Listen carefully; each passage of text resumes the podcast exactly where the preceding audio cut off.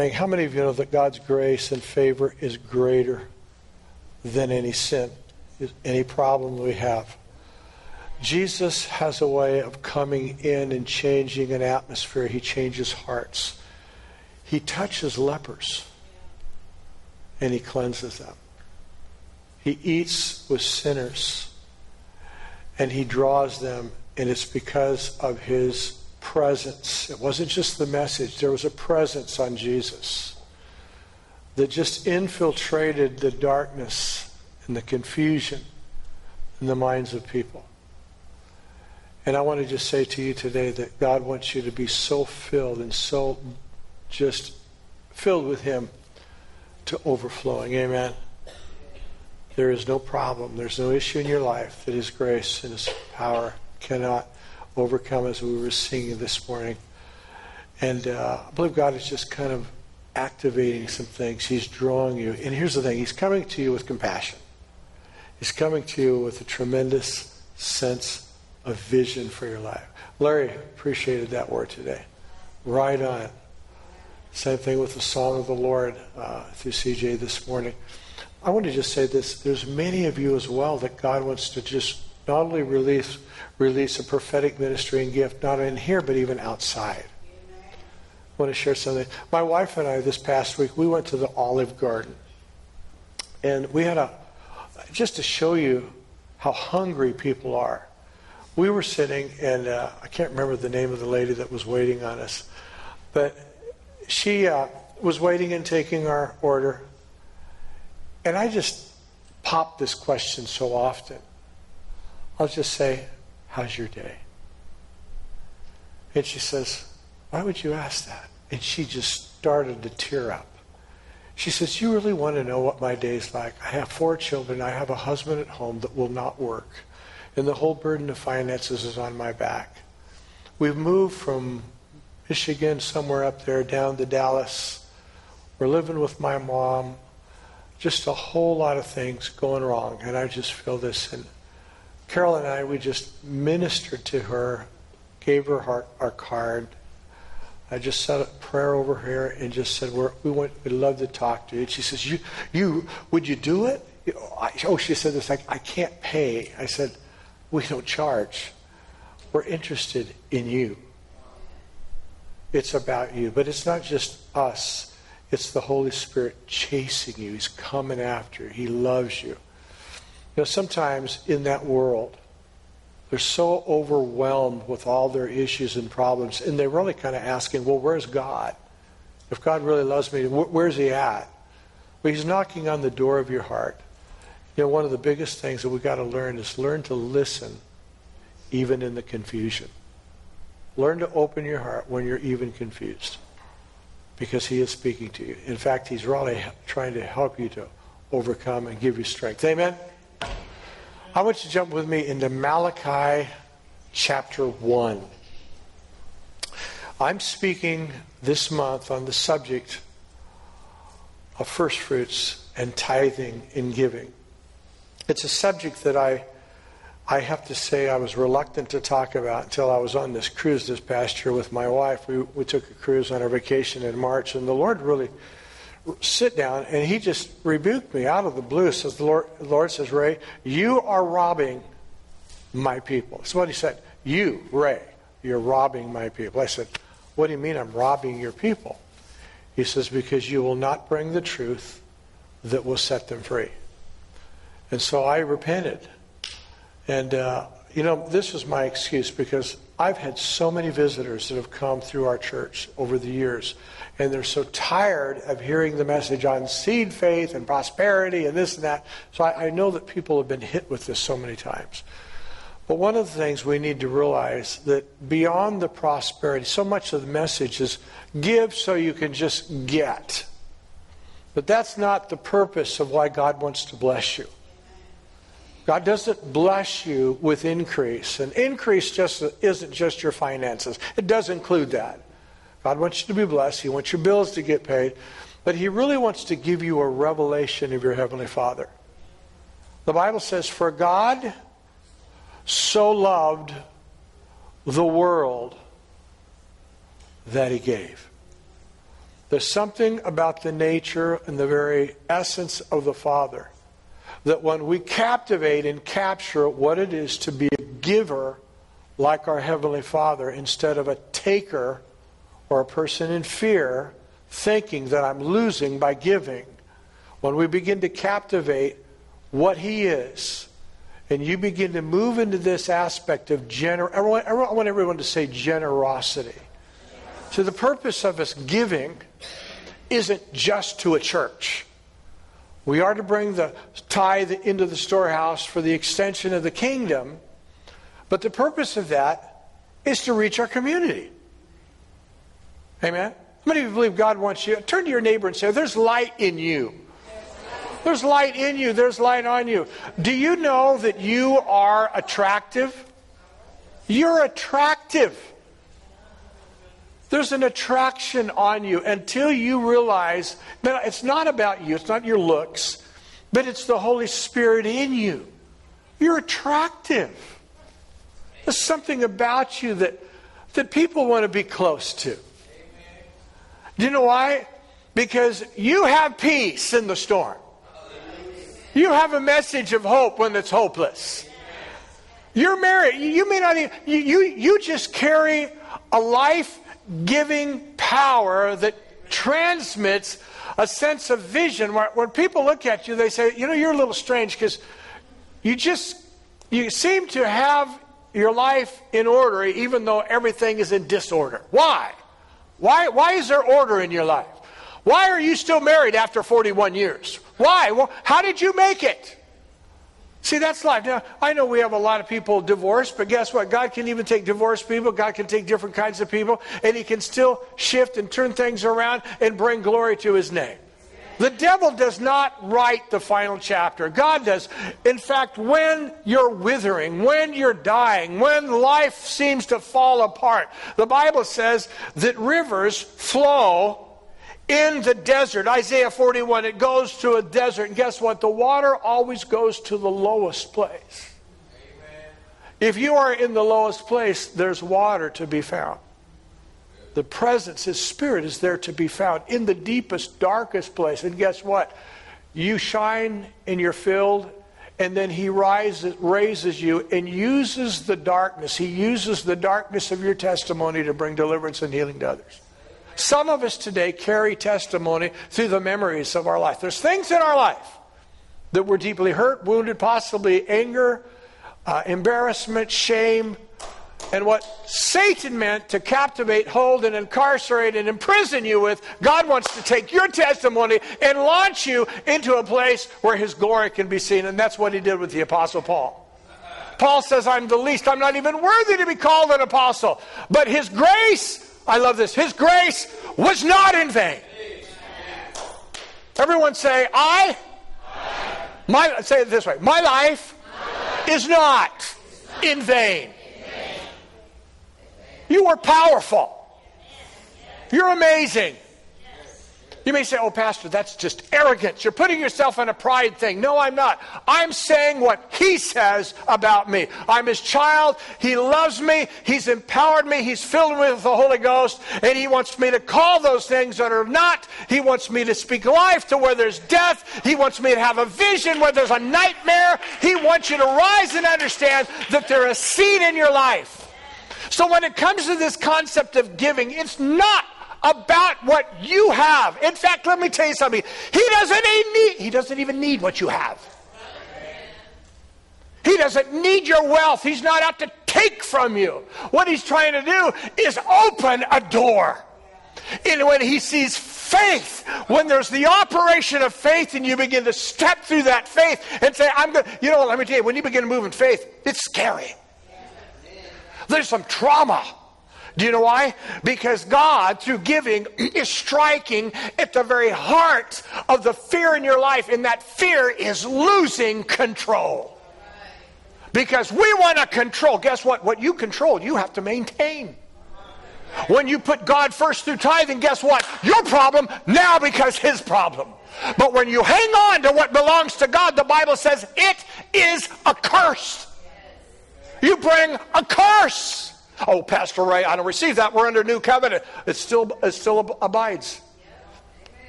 It doesn't mean you lost your salvation. It doesn't mean that you don't have a, a promise in heaven. But what it means is you've turned the spigot off. You can't be blessed. See, God is a giving God. He's a giving. He loves you to give because He wants you to be blessed. Amen. Can we turn this uh, overhead on just for a second? The first fruits, we're going to just roughly go for a few minutes. When God is truly first, there's a principle. There is a principle in hermeneutics called the first mention principle.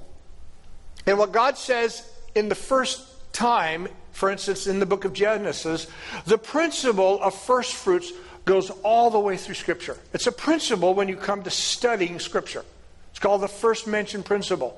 Notice the scripture in Matthew chapter 6, verse 33. We all know this. Seek first the kingdom of God and his rightness or right ways. What is right in the sight of the Lord? That's righteousness.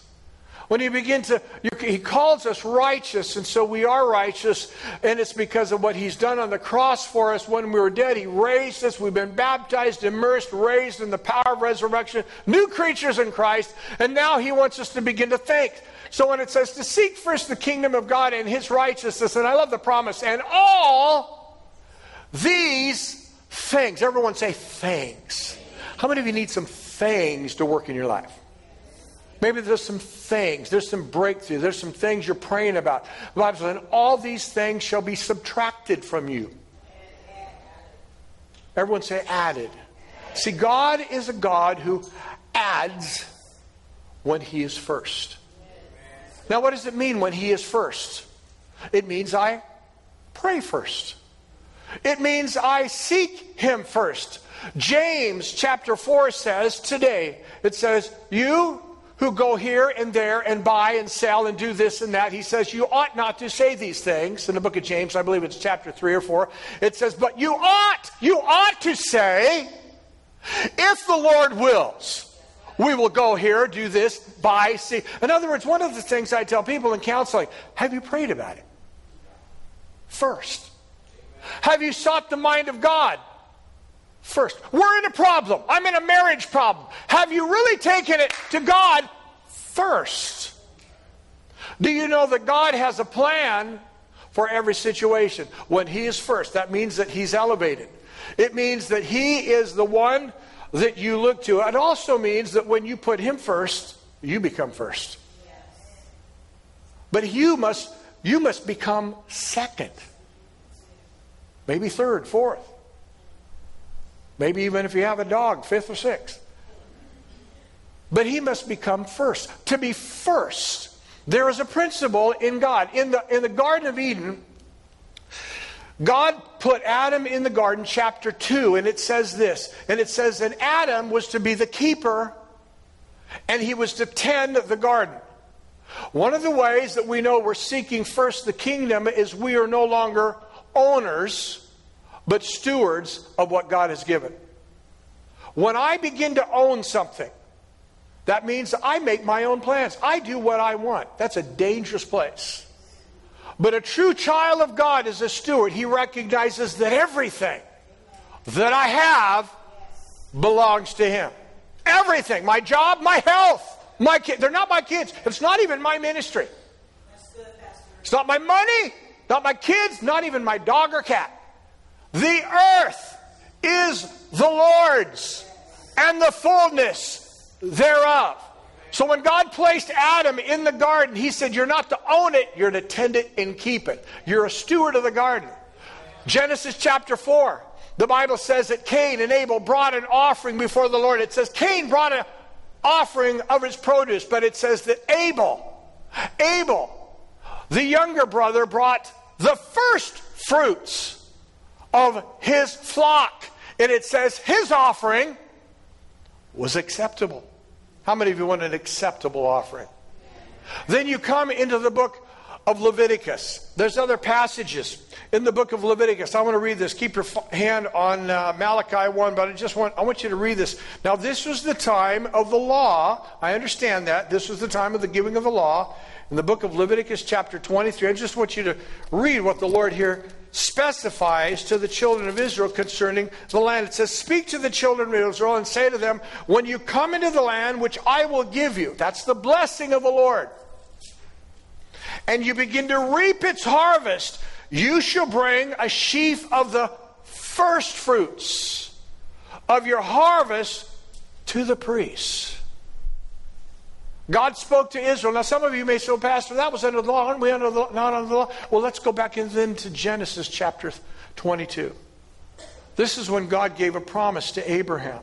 How many of you remember the story of Abraham? God gave him promise, both him and his wife. His wife was barren, she couldn't bring forth fruit. And so in 25 years, God gave a promise. It took 25 years from the beginning of the promise to the fulfillment of the promise. But through the season of that promise, they got in a hurry. How many here have ever gotten in a hurry? I have. I can put a leg up and two arms. And it created an Ishmael. He married, come into a covenant with Hagar his wife's mistress because they had no child and they wanted a child, so they begin to try to make something happen apart from the will of God. You know what's so amazing about God? God still blessed Ishmael. The blessing of the Lord was on Ishmael, even though there was a mistake. Now, I'm not suggesting that God blesses sin in any way, shape, or form, but we do know that God blessed that young man, blessed his mother. I want you to know that you might feel that your life has been like an Ishmael. I've made decisions and got myself into a mess. God still hears from heaven. He still knocks on the door. It is a God who says, If you'll come to me, all you that labor and heavy laden, I will give you rest. He's a God of a fresh beginning. But we find that when God fulfilled his promise in Genesis chapter 22, 21, God, it says, Then the Lord visited Sarah and opened up her womb and gave birth, and his name shall be called Isaac. And you know what Isaac's name means? Laughter, joy. How many of you could use some more laughter? Amen. God wants to bring some laughter and joy in your life. Christianity is not boring, it's not dull. If you think it is, you're listening to the devil. There's a demonic power that would like to suggest to every person that serving God is a lie. There's a spirit even in our land today, even with our young people, serving God, it's, it's not good. No, it's powerful. There's a lie that we need to address. There is no greater fulfillment. There's nothing more powerful than when you begin to seek first that God begins to add to your life. By the way, it may not be in the form of monetary and material things. Sometimes that blessing is just the peace of God in your own home. The true prosperity of life isn't just a big fat check, but sometimes it's the fact that God just gives you a sense of purpose. I know where I'm going. Things may be falling around me, but the Lord is on my side and I shall not be moved. That's prosperity. You go through, maybe there's a health crisis. I'm seeking Him. Guess what, God? I got a problem. Maybe there's disease in my body. My body is yours. The atonement, the blessing, the curse was laid on Him so I can be healed by His stripes. I don't look at my body. We don't look at the circumstance. We, by faith, claim those promises. Though we can't see them, we call those things that are not as though they are. That's faith.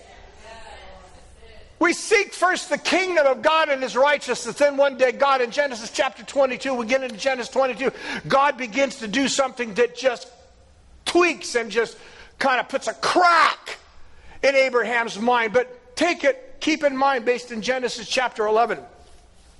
Powerful promise, powerful insight here. But God tells Abraham, Abraham, you're going to take your only son. By the way, from the time that he was born, listen to this, from the time that Isaac was born to the time that God spoke to him to offer his son was 49 years. Guess what 49 represents? Jubilee. It was the time of Jubilee, the 49th and the 50th year, the year of double portion, the year of breakthrough and healing. It was exactly 49 years. When Isaac was offered on the Mount Moriah, he was 23 years old. By the way, Abraham was well over 100. And God says, when Isaac says, well, Dad, uh, where's the sacrifice? We got the wood, we got the fire, we got everything, but where's the sacrifice? You're it, bub. You're the. But you know what's amazing about Isaac? He so trusted what his dad had said. I don't believe there was. You know what? Today, I know that would be considered child abuse. But you know what? He so trusted his dad because his dad was conveying to Isaac that God is good. And you know what it says here? I, I, gotta, I gotta take you to this passage too. Jump with me. I want you to see something about giving. Genesis chapter 22. Sometimes we just read things and we go over, we gloss over it. We don't even see the issues and the importance of something like this.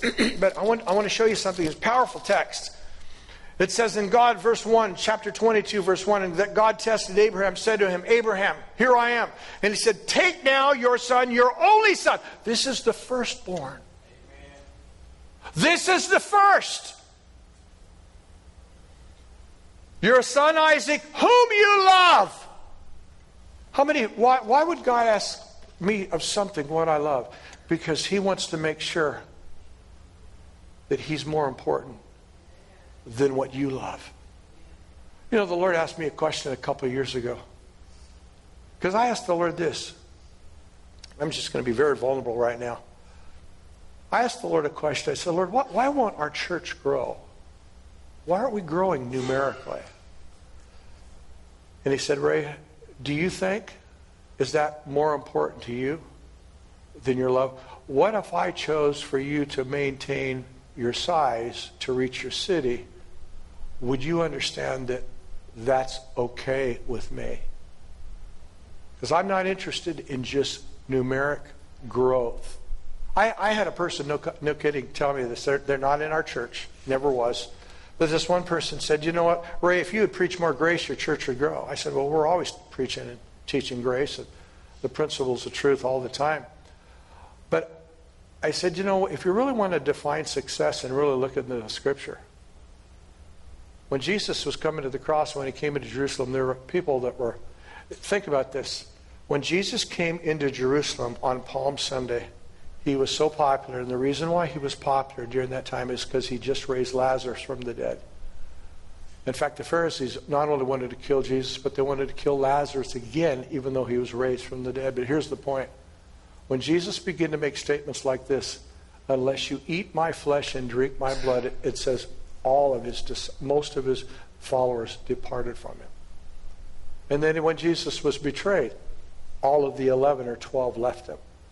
If you define success only by growth and not by purpose, sometimes God puts us into a situation, and the Lord really began to test me. He said, Ray, why are you pastoring? What is your purpose? Are you willing to lay down what you think you should be and what you think the church should be? Are you willing to love me in spite of it and accept what I've given? The Bible says in Acts 2, it says the Lord, the Lord adds to the church. You don't want man adding to the church. How many of you believe we need to be added by his Holy Spirit? But back here in this text, the Lord tells Abraham, He says, I want you to take your son whom you love and go. Now notice, and go. Go where?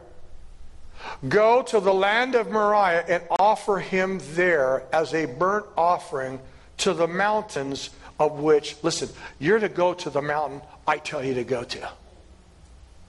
He didn't say you offer anyway. He says you're to offer your son at the mountain I tell you to go. Let me tell you why. Because there's no provision until you connect with where he says you're to be. The provision, the ram, was in the place where God told him to go. See, in America today, I'll give. I'll do and give where I want. That's not the principle with God's Word. It's not enough to just give. I need to give where He tells me to go. Are you following the text here? It's right in the book. I, and by the way, that, that's another first mentioned principle. God told Israel, He says, when you come with the, the three times a year, the men are to bring, they're to bring their first fruits to the priests to the storehouse. It started there. I want you to turn my next uh, slide here. Very important key. I want you to listen to this. Unless your awareness of God's goodness and faithfulness exceeds your fears and concerns for the sacrifice you are making while you're obeying, you will never come to know the blessing of God. You see, one of the reasons why we don't give is we feel I'm losing something unless your awareness of God's goodness and faithfulness exceeds your fears and concerns about the. See, so many of us think if I tithe, I'm losing money. If I give, I'm out. I, I, I, what am I going to do? See, the, the problem there is that your, your understanding of God is a God who's just out. Some people have this God's just trying to get me to give because he's trying to work character in me. That is not why God's trying to get you to give. He's not out trying to work character in you. The reason why he wants you to give is so he can break the curse and open the windows of heaven. How many of you want the windows of heaven on you? This is not about a God. I think I'll see if how much blood I can pull out of him think I'll offer Isaac so I, so I can just see if I can watch the guy sweat. There's people that have that mindset. That's not the kind of God we serve. How many fathers do we have in here? How many of you fathers love to bless your kids? I, I love to bless my kids. I love to bless my grandkids. You know what? I don't sing that song at Christmas. Uh, if I can remember, it says, if you're, if you're naughty or nice, you know, Santa Claus is coming to out. He, see, he's seeing if you're naughty. He knows when you're awake. Some people translate that kind of thinking into God.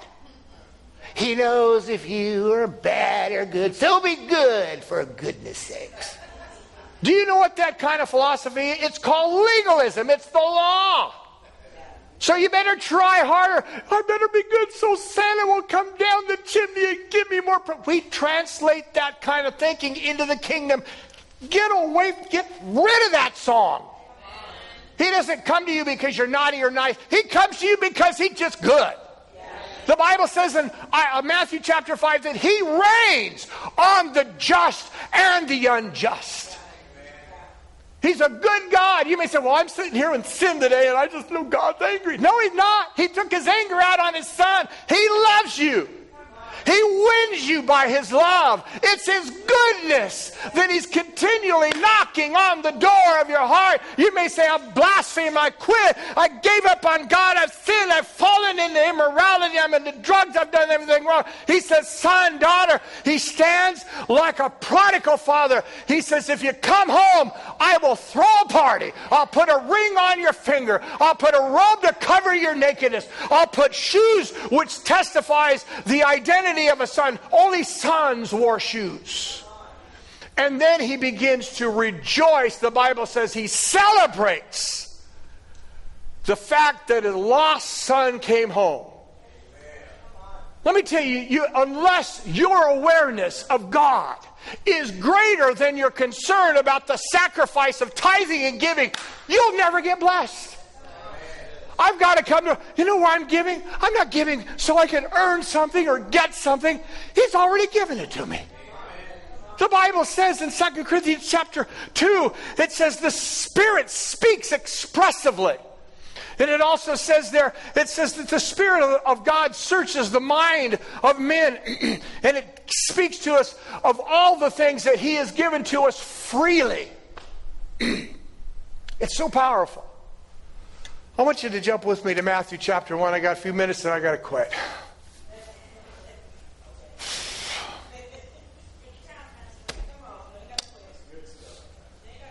You know what? God was so good in the worship service today. I just can't forget what happened there. That was just amazing. You know what, CJ? Thank you for singing that song.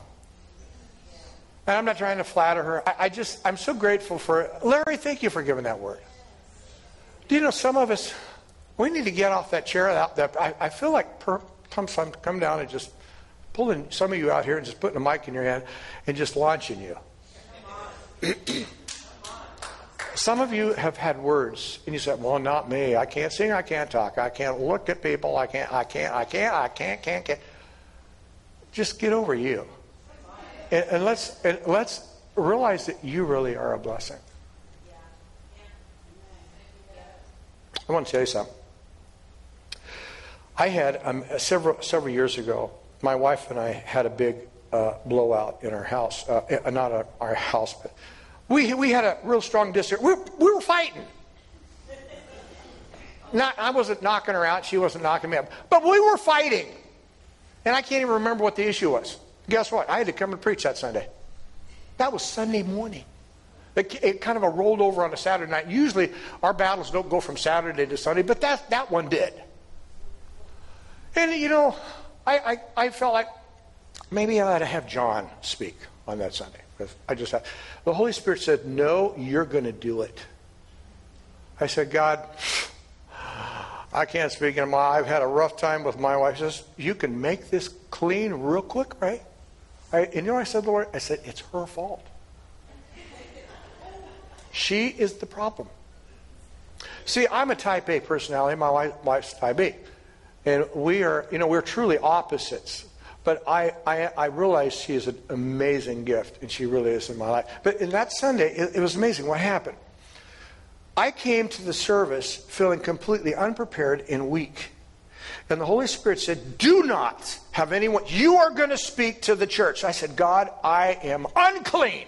And I was unclean because I was holding on. And here's, here's the symptom of my uncleanness it was pride. I didn't want to let go because I was fighting for what was right. And the Lord said, I want you to go. It's not about a right or wrong issue. It's about reconciliation. It's about healing. I want you to go and love her. Just tell her your spirit was wrong. You don't have to get into the objective issues, but you need to deal with showing compassion and love. So I did that with her. We prayed. She prayed. My wife was very gracious. I got up that Sunday, and I remember getting up, not even following my notes on that Sunday. At the end of the, the, end, of, the end of the service, I had more people, not, not that I looked for this, but I had more people say, Man, Pastor Ray preached an amazing service. And I'm thinking, How? I just had, if you only knew that that morning I was not going to forgive my wife, and then you, something happened. Do you know that when you are in your weakest, most vulnerable time, it's when the Holy Spirit can use you? Don't disqualify yourself. And I said, Lord, what happened? He says, I want you to learn something, Rick. I want you to trust in my faithfulness and my goodness. You know what? There was something in my spirit. I really felt that I needed a little bit of a good track record before I get up and preach. So I needed about two weeks of really overcoming, being nice to my wife, being nice to you, being nice to the dog and the cat, and now I'm ready to preach. Because I got an A on my report card in my own thinking. God doesn't use report cards like you do. Do you know you grade yourself? And many of us fail.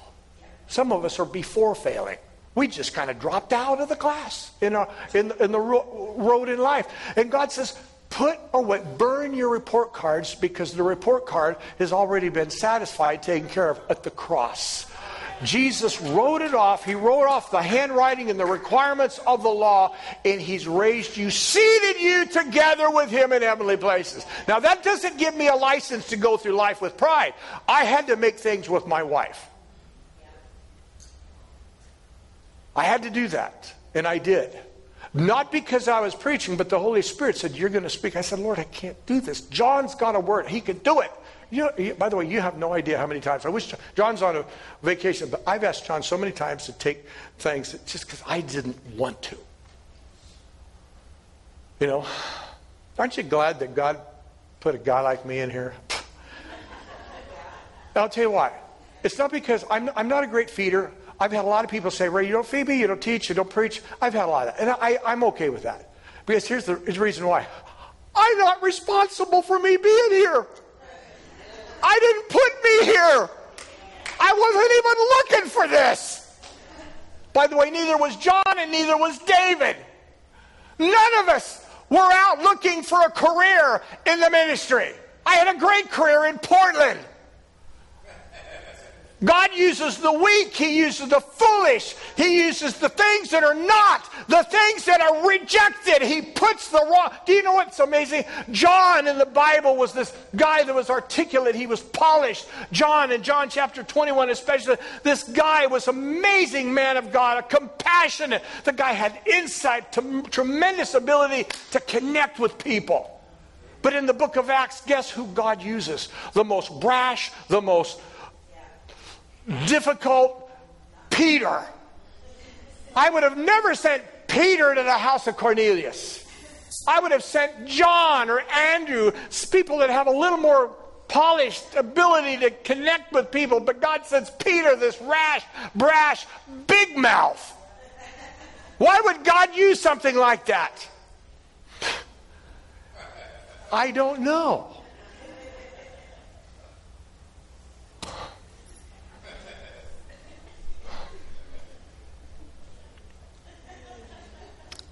You know, whether it's giving your money, tithing, whether it's giving yourself, just giving yourself room to make mistakes, giving yourself an opportunity when you even say you can't give, you can't serve, you can't share is the time when the Holy Spirit takes our weakness and He gives us His grace.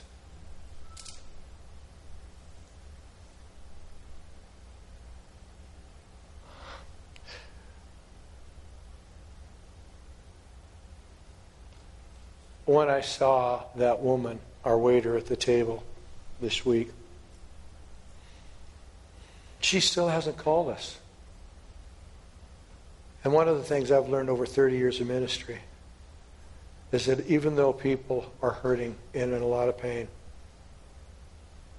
as soon as the Holy Spirit begins to speak to them, there's a demonic element that seeks to sabotage what God wants to do in their life. Mark chapter 4, Jesus said, He who went out sowing good seed scattered the seed. It says, immediately Satan came. You know, giving is not just about you taking your money, giving your money, your time to be generous to people. God wants you to know that when you cross that threshold, you begin to experience a revelation of supernatural. Can you go to my last four points and I'm done? I'm not going to get into Malachi. I will by the way, next week is Mother's Day. Praise God. I'm not going to be sharing on this, but I got a, a word from moms. Awesome words. Boy, bring the unsaved moms. We're going to just wrap them in the arms of Jesus next week. We are going to honor and appreciate moms next week. Moms are awesome. But I want you to realize God's plan to bless you when we respond. He, I have to respond to it. The blessing's there. I need to respond. I need to respond. God is after your heart, not your money. He's never been after. He doesn't need your money. He's after you. That was what he was after with Isaac. He didn't need Isaac. It wasn't about testing him. It wasn't about breaking him down. It wasn't about watching him sweat. God was preparing him. Listen to this. God was preparing him for a promise. And this was the promise to make him a father of many nations. I have to learn to walk through the dark to be able to give people light. If you reject the dark, if you reject the if you reject that, then you'll never move into the dimension of a genuine, true prosperity and blessing. The third thing, God uses money to refuel. that's the wrong word. God uses money to, uh, I can't remember, things inside you, to, to reveal, not refuel. God uses money to reveal things inside of you. That's kind of a funny word. Uh, as well as proving his supernatural provision. in giving, the last thing is a mystery. 2 Corinthians, or 1 Corinthians 2. It says, Paul says, we don't speak in the words of wisdom, but in the wisdom that has been hidden through the ages. There's a mystery. There's a mystery in giving. When I begin to give, it says, and I love what Paul says, this mystery has been revealed for your, for your glory. There's something about giving, whether it's money, your time, your ministry, your life, just your heart, your love for people. I, w- I want to say something here. I, I'm, I so appreciate uh, Becky Foster here. We had a dinner at, uh, well, she, she ministers, and Carol and I have gone to a couple of her dinners. This woman has such a heart and a burden and a vision for our firemen and policemen in our city. And she has a little ministry and she gives. hey, Becky, I want to tell you something. Carol and I are so blown away what, what, we, what you did on that last dinner. Honoring one of those firemen that have served. And what I see that she is doing is just bringing the life and the love of God. She's giving her time. She's honoring these men and women who are on the front lines, first uh, responders in situations, but she's honoring through her time and giving. And you know what? It elevates these people to realize what I'm doing is not for nothing. And I just so appreciate, Becky, your heart in giving to people like this. And you know, she's she's not making noise about it. She just does it. I believe God wants us all to realize, you know? I want to say something. The Lord showed me something. I want to be careful how I say this, but next year we're going into an election year. The Lord showed me that we are going to see a lot of things in our city that is going to break down. But he says, out of the darkness, people are going to flood to the light. They're going to come to Christ. I really believe that when things fall apart outside, things get brighter inside, and people will begin to come. And the reason it gets brighter is because of the hope. It's because of the glory. It's because of the giving nature in you. Amen. You know what? I, that's what revival. Revival isn't just getting blessed here. Revival is when communities change. Revival takes place is when our the impact of our community begins to transform. It's not just having a little bless me outpouring of a rain shower in the church, but it's when we begin to touch our community. The purpose of giving is to be a blessing. It's not, it's not giving to get, it's giving to bless. Amen? By the way, you guys are amazing givers. I so appreciate you, many of you. Tithing, you're giving, you're blessing. Uh, Harold's just come back from Cambodia, amazing, opening up wells. I mean, just Harold's just kind of spearheaded that. Uh, Bill and Judy are going back to Cambodia, touching base with This church is connecting. Praise God.